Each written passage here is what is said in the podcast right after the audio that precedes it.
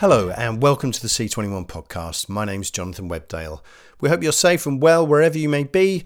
Coming up in this episode, Adam Cunningham, Chief Global Strategist at entertainment marketing agency Allied Global Marketing, discusses the surge in popularity of streaming services under lockdown and the chances of success for new entrants like NBC Universal's Peacock and Quibi arriving amidst the pandemic. But first, Robin Hilton, partner at UK based media law firm Sheridans, assesses the legal issues that need to be addressed before TV production and M&A activity can resume and the industry can hope to emerge from the COVID-19 crisis.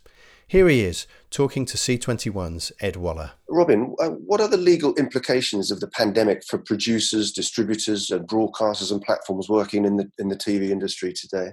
The the general legal implications are just most people have contracts to supply programs or services to people, um, whether it's producers delivering to broadcasters or uh, distributors offering programs to platforms, and pretty much all of those uh, which have been interrupted or delayed will have consequences. You know, there'll be delays in delivering the programming on spec, on budget, on time. Uh, contracts, you know, typically will have some provision for that but for the most part, because everyone's suffering from the same uh, uh, difficulties, uh, what's happening mostly is that there's not necessarily legal challenges, even though people may be late delivering or they may have budget overruns. What's generally happening is people are talking to one another because for the business to keep going, everybody continues to need uh, material. So the platforms need content. We see Netflix's subscription numbers have gone up. People want more and more content. Um, but generally, what we've seen is that productions that have already started have had to uh, close down because the, the, second point, in addition to contracts, is that there's the law of the land. So the law of the land is saying you can't assemble to do a drama production or to go on location or to assemble a, a crew. That's meant that obviously everything's been uh, interrupted and delays are caused in the delivery of programming. And of course, uh, people are looking at their contracts to see about causes of force majeure or suspension or termination. We've spent a lot of time dealing with those issues and trying to handle them fairly. And uh, again, if you're acting for a production company, you've got to deal with your cast, your crew, your technicians, and you've also got to deal with the commissioning broadcaster or platform or distributor. And uh, so far, there's been, as you'd expect from this industry, a lot of resourcefulness and innovation. You know, the likes of Pact and Bectu and the broadcasters are trying to come up with solutions. So the legal implications generally are that contracts potentially are being broken because people can't deliver a program by a given deadline, or they're going to have to go over budget because of the cost overruns. Um, at the moment, we've not seen uh, disputes that may follow, but at, at, the moment, most people are trying to resolve it amicably and uh, in open dialogue. Are there any particular regional or international differences in the law of the land as regards those contracts? Well, uh, yes. I mean, we we specialize. Sheridan specializes in in in the laws of uh, the UK, England, and Wales, and um, generally uh, we see a lot of uh, contracts from from overseas, from California, particularly New York. The there are some regional differences, but generally, what's happening here is universal. This is a this is uh, what's so you know this is what's unique about this set of circumstances. Everybody's in the same boat, and while some countries are trying to uh, talk about getting people back to work sooner or allowing assembly to start earlier. Uh, the, the, the the fact is that everyone is in pretty much the same boat, and uh, I know that you know there've been differences in relation to how force majeure, which is you know circumstances beyond one's control, is interpreted in, in different countries. But so far, we've not seen massive differences between uh, different regions or, or, or countries you know, for the most part, people are handling this the same way. They've had to suspend production.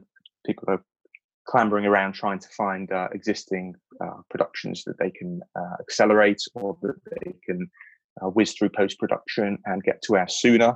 And otherwise, uh, the, the, the the same problems are being felt across across the land and across uh, the world. What are the legal issues, Robin, that will need to be addressed for production to resume? Well, the legal issues, are, to a large extent, you know, the practical issues. It's it's it's money, and it's uh, how how much money is going to be needed to resume production. There are often cost overruns from having to suspend productions or delay. Uh, the big issue, I think, really, which will need to be addressed, is where the risk will lie for future shutdowns. So, you know, for example, if uh, production starts on a drama series uh, and um, it's then suspended in September or October because there's another outbreak of COVID, who's who's going to pay for that? And producers are going to have to make very uh, uh, careful budgeting decisions to try and establish a contingency as to what it might cost if they have to shut it down a second time. Next question: Who will pay for that? Will that be the broadcaster or commissioner? Will the uh, producer be expected to, to share their burden? Typically, insurance would cover that. Unfortunately, insurers are now, as you'd expect, excluding COVID 19 as a, as, as, a, as a reason for uh, claiming. Uh, and so the, the big issue is, is for producers to try and assess what it might cost them if there's a further uh, break and who will bear that risk. And, and the legal issues will flow really from, from the practical issues of, of, of who is going to assume that. Um, you know, you'd think the big you know, the big studios and the, and broadcasters and the platforms may be better better able to weather those um, those uh, vagaries. Uh, production companies, you know, famously work on pretty slim margins, and uh, I think that's a conversation that's going to continue, and I'm sure you'll be picking it up with other people you interview on this show. So, so you know, there will be issues to do with um, the law of the land, so medical checks, um, how do you mitigate risk, you know what will happen on a set for example? Do you still have you know meal times where everyone assembles to have their meals together? How many times a day will you need to take temperatures? Will you have to limit the number of people who are in one place? Uh, will you have to send people home in in individual cars rather than in shared cars? All of that stuff will have an impact in terms of both the contracts that we have here. so for example you might have artists who have particular um, uh, benefits in their in their package. You know, they may get a trailer, they may get exclusive transport. Everybody's probably going to want something like that because nobody's going to want to be traveling in in in in large numbers. So I think the legal issues that will uh, primarily be in people's minds will be around insurance and finance, and everything else will flow from how best to mitigate the risk. I mean, the other thing I should say is that in, in relation to finance, you know, banks typically will fund productions and um, they give a loan, and that's typically backed against a contract from, let's say, a broadcaster will pay you to deliver a program on the 1st of December. And uh, the problem is, if that's going to be late, banks to want to know how you will deal with repaying that loan. Typically, insurance or interest reserves will cover that. The difficulty now is insurance isn't available, and the uh, delay may be open ended. Um, so I think bank finance is one area where we'll need to, to be quite resourceful in coming up with solutions on the insurance issue, uh, what, what, what will the impact be on on um, insurance for productions? Is it going to be a case of you know being able to to to assemble, but the insurance not letting production start? Well, I think it's more a question of whether insurance will, will cover certain um, certain circumstances and situations. So let's say they will continue to cover somebody who's slipped and broken their leg because they've tripped over a, a cable but what they may not be able to uh, to do is is to say we will pay up if a uh, another uh, outbreak of COVID uh, arises.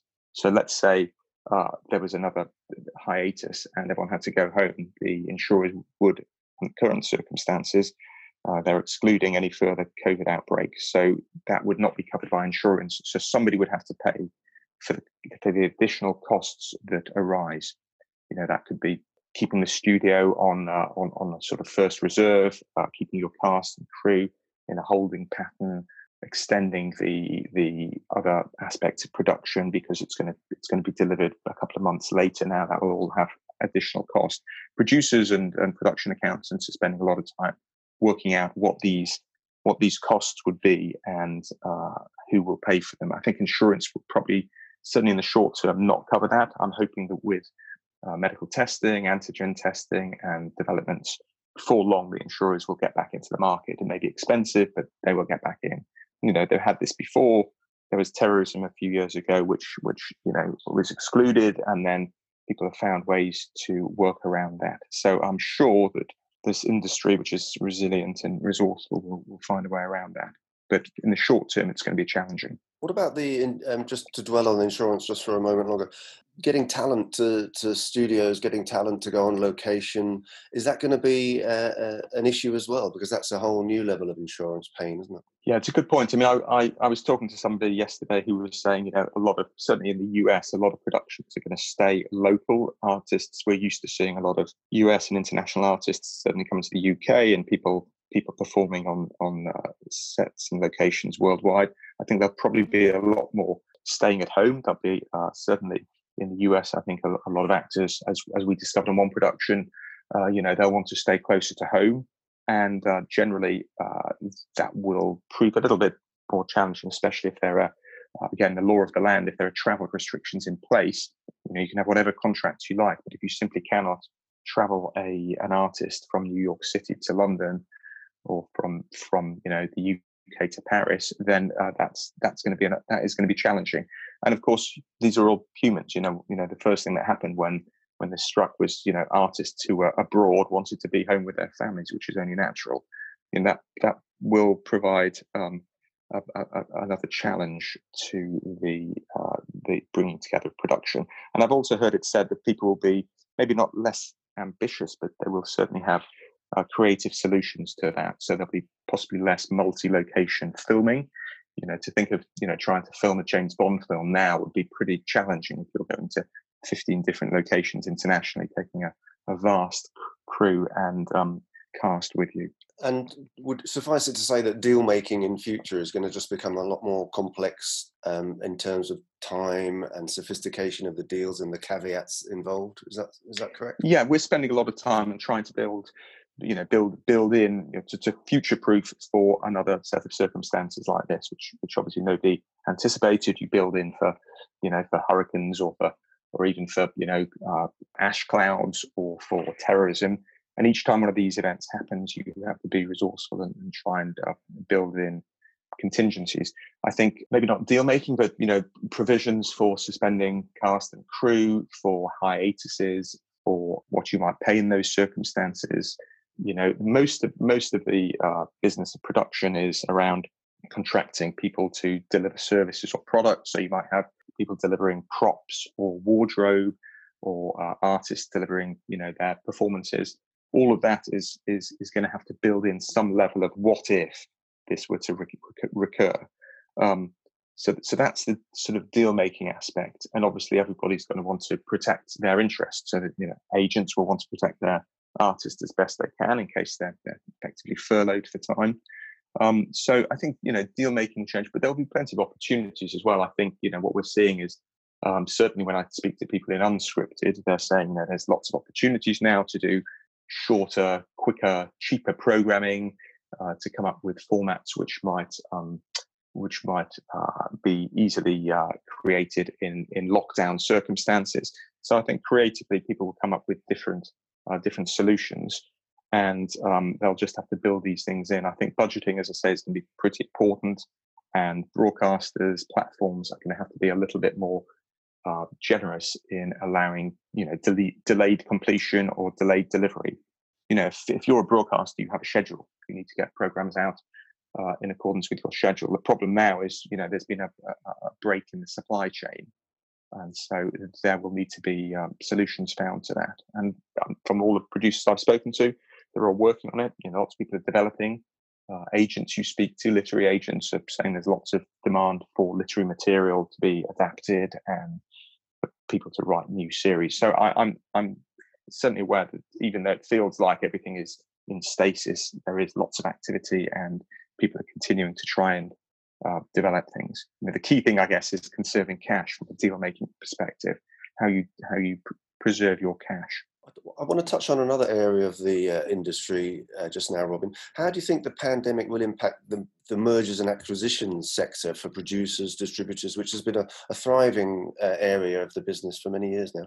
Interesting. I think that the uh, the M and A market, yes. Who, who knows? Because the reality is, as, as long as there's opportunities out there, people will continue to invest. I'm, I'm sure of that. I mean, yes, there will probably be a, a slight, you know, decrease in the amount of activity, but equally, uh, certainly the bigger companies are always looking for talent.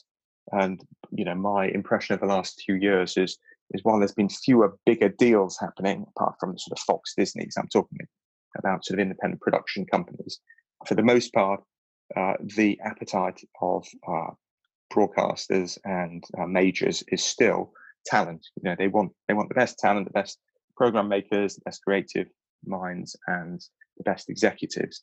And generally, from the from the acti- activities we've seen, uh, they'll continue to invest in that. And uh, prices may diminish. You know, I think that the, the bubbles we saw, you know, uh, you know, a decade or so ago, when people were paying a lot of money for for conglomerating uh, indies, that that may have uh, diminished a bit. But I still think there'll be an appetite for for people who are prepared to uh, to go and work for, the, for bigger you know enterprises. And I think there'll also be a certain amount of merger activity because people will, will, I guess, work differently after this. They might want to conserve uh, their cash and uh, work together collaboratively. Maybe that people share premises and share overhead, and there'll be a little bit more um, efficiency in, in in the marketplace. But you know, you'll have seen, we've seen. There's always people. You know, every year we see people leaving broadcasters or or platforms to set up on their own, and then equally there's there's acquisition of those those newborn companies uh, over time. So I think I think the cycle will continue. I'm reasonably optimistic. I think there'll be less cash around, so it'll be very opportunistic. Prices may diminish, but I I, I don't see why there wouldn't still be the same appetite for um, merger and acquisition. How will it? I mean, obviously, the production freeze that's happening right now is going to impact the valuation of indies because that's a, a year that the uh, the EBITDA will will be down, and the valuations are usually multiples of, of that.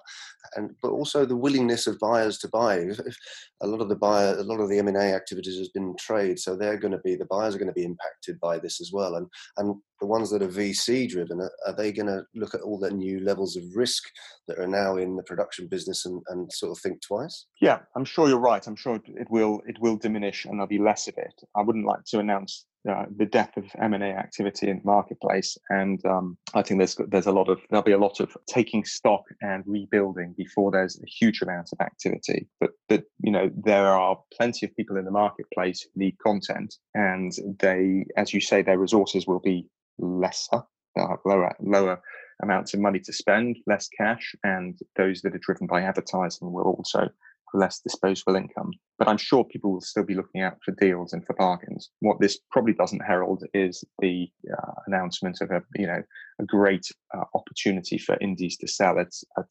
elevated levels with with high multiples. I think you're right in that that will take some time to recover. Is there an argument to say that the, the production freeze might actually stimulate M&A activity because of the lower prices for sort of ailing, struggling production companies that might suddenly need a, a white yes. knight to come in and save them? Yeah, I think, like as I said, I think that would be what I describe as, as sort of opportunistic buying. It's not always the best prices, but it's it's it's swooping to uh, pick up assets on a sort of slightly cheaper basis. I think any anyone that's got archive material, formats, literary material, you know, remake rights, all of those uh, assets, as well as the talent. Uh, as I say, I think talent is what uh, buyers are after. They want they want great creative uh, minds and good executives, but also the IP resources that, that may lie in a library. We've seen, for example, at Sheridan's a lot of our activities in the media and entertainment sector. So we've got a music team. They've done a lot lately. They've done a lot of uh, sales and acquisitions of music publishing catalogs. I suspect that something similar might happen in relation to television libraries and film libraries, especially where there's remake and format rights available. I think that could be an interesting opportunity. What, you, what is your advice to producers that are in the middle of an earn out period? Because obviously that's going to, in 2020 is not going to be a good year for that, is it? Uh, that will be challenging. You're right. I think uh, unless you've got a clause in your in your contract giving you uh, an opportunity to uh, to renegotiate if there's been a material change uh, material adverse change in circumstances, which you probably won't have, then I think the best thing to do, as with all of this, is is, is to keep talking. Um, you will probably be challenged to hit your targets in this in this environment, but if you if you've got a good relationship with your owner company, then the opportunity may be to extend um, the period for three, six, 12 months, whether to have a, uh, an extended run to try and reach your earnout. Uh, again, it'll come down entirely to to the arrangements between the, the, various parties. But if you've got a, uh, an owner that wants to keep that that executive motivated and uh, engaged, then they should really be talking about extending or giving them a, another way to reach their earnout targets. The problem, of course, as, as you touched on, is is, is there will be a, a, a, lack of cash. So the best thing you've probably got at your disposal is is time. So maybe ask for an extension of time, ask for the targets to be to be reduced. It's it's worth asking, but I think you're right that it'll be challenging for people to hit those earnouts when there's no activity for three, four, five months of the year. Just lastly, what are the um, the upsides to the current situation for the producers, for distributors, and broadcasters? Would you say? Uh, well, look, let's be optimistic. We should, you know, uh, what was it? Colonel Kilgore said in Apocalypse Now, one day this war's going to end. You know, I think we've got to be positive about this. And um, I think, you know, for production companies, certainly many I've spoken to, it's very challenging. They're having to furlough staff, they're having to conserve their cash reserves, and they're having to cut overhead wherever they can. But equally, there's uh, there seems to be a certain amount of flourishing of creative activity for distributors. Uh, the opportunity is to uh, make the most of whatever uh, library they have, whatever materials they have to to make hay and to try and sell those catalogs and dig deep into those catalogs to see whether they can make sales to broadcasters. Broadcasters are challenged, clearly challenged by the advertising market, but at the same time, they are uh, they are in the business of providing content, and there's more need for more content than ever before. You know, as, as the Netflix subscription numbers have gone up. You know, everybody's tuning into the to the broadcasters for news and programming.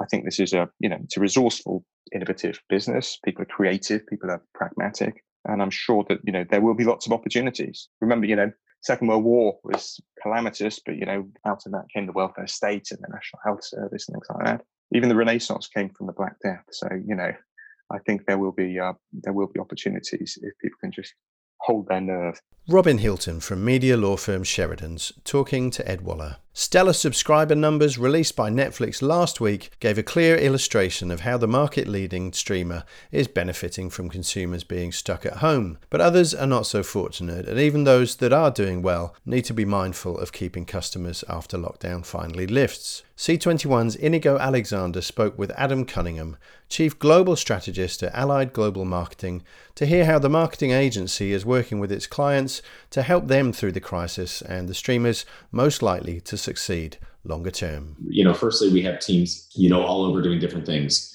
Um, and so you can imagine, you know, certain sectors of our business rise as the clients rise and certain sectors of the business as they decline. Uh, we have to because obviously we operate alongside our clients and in a good way. When times are good, we feel that, and when times are rough, we feel that as well. So you, you know, all of our direct consumer lines of business, so streaming and home entertainment, you know, this is a um, unexpected but very meaningful time for growth for them, and accordingly, we've been alongside of that, helping them navigate that. And then clients on the theatrical or live entertainment or sports end, we know the story there. So it really is day by day. It's client by client. It's office by office. You know, we're all navigating through the pandemic, and we're spending a lot of time helping them, you know, try to figure out what's next. You know, the big question of what we're trying to figure out with them and alongside of them with data is, you know, what is the post-pandemic world? So, you know, any assumption that the post-pandemic world is anything like the pre-pandemic world is is really not where we're at. It's optimistic, but that's not really what we believe is going to be the case. One of the, I guess, positive outcomes, so to say, of the pandemic is that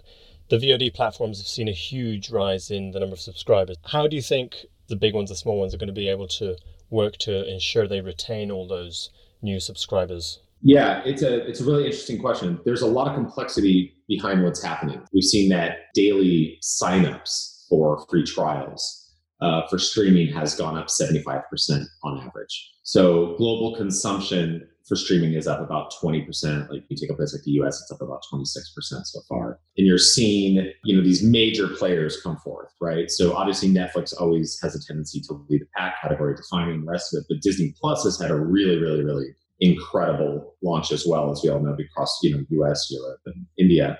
And then you've got a lot of these niche players that are in the space, very targeted focus in terms of the audiences they go to. And they too are seeing really interesting increase from our data on average you know, you take a place like uh, the European market, and we're seeing a CPA or cost per acquisition to get that customer in is, is, is collapsing. At the same time, what's happening is we have this collapse in terms of the CPM, so the cost per reaching a thousand in terms of paid media.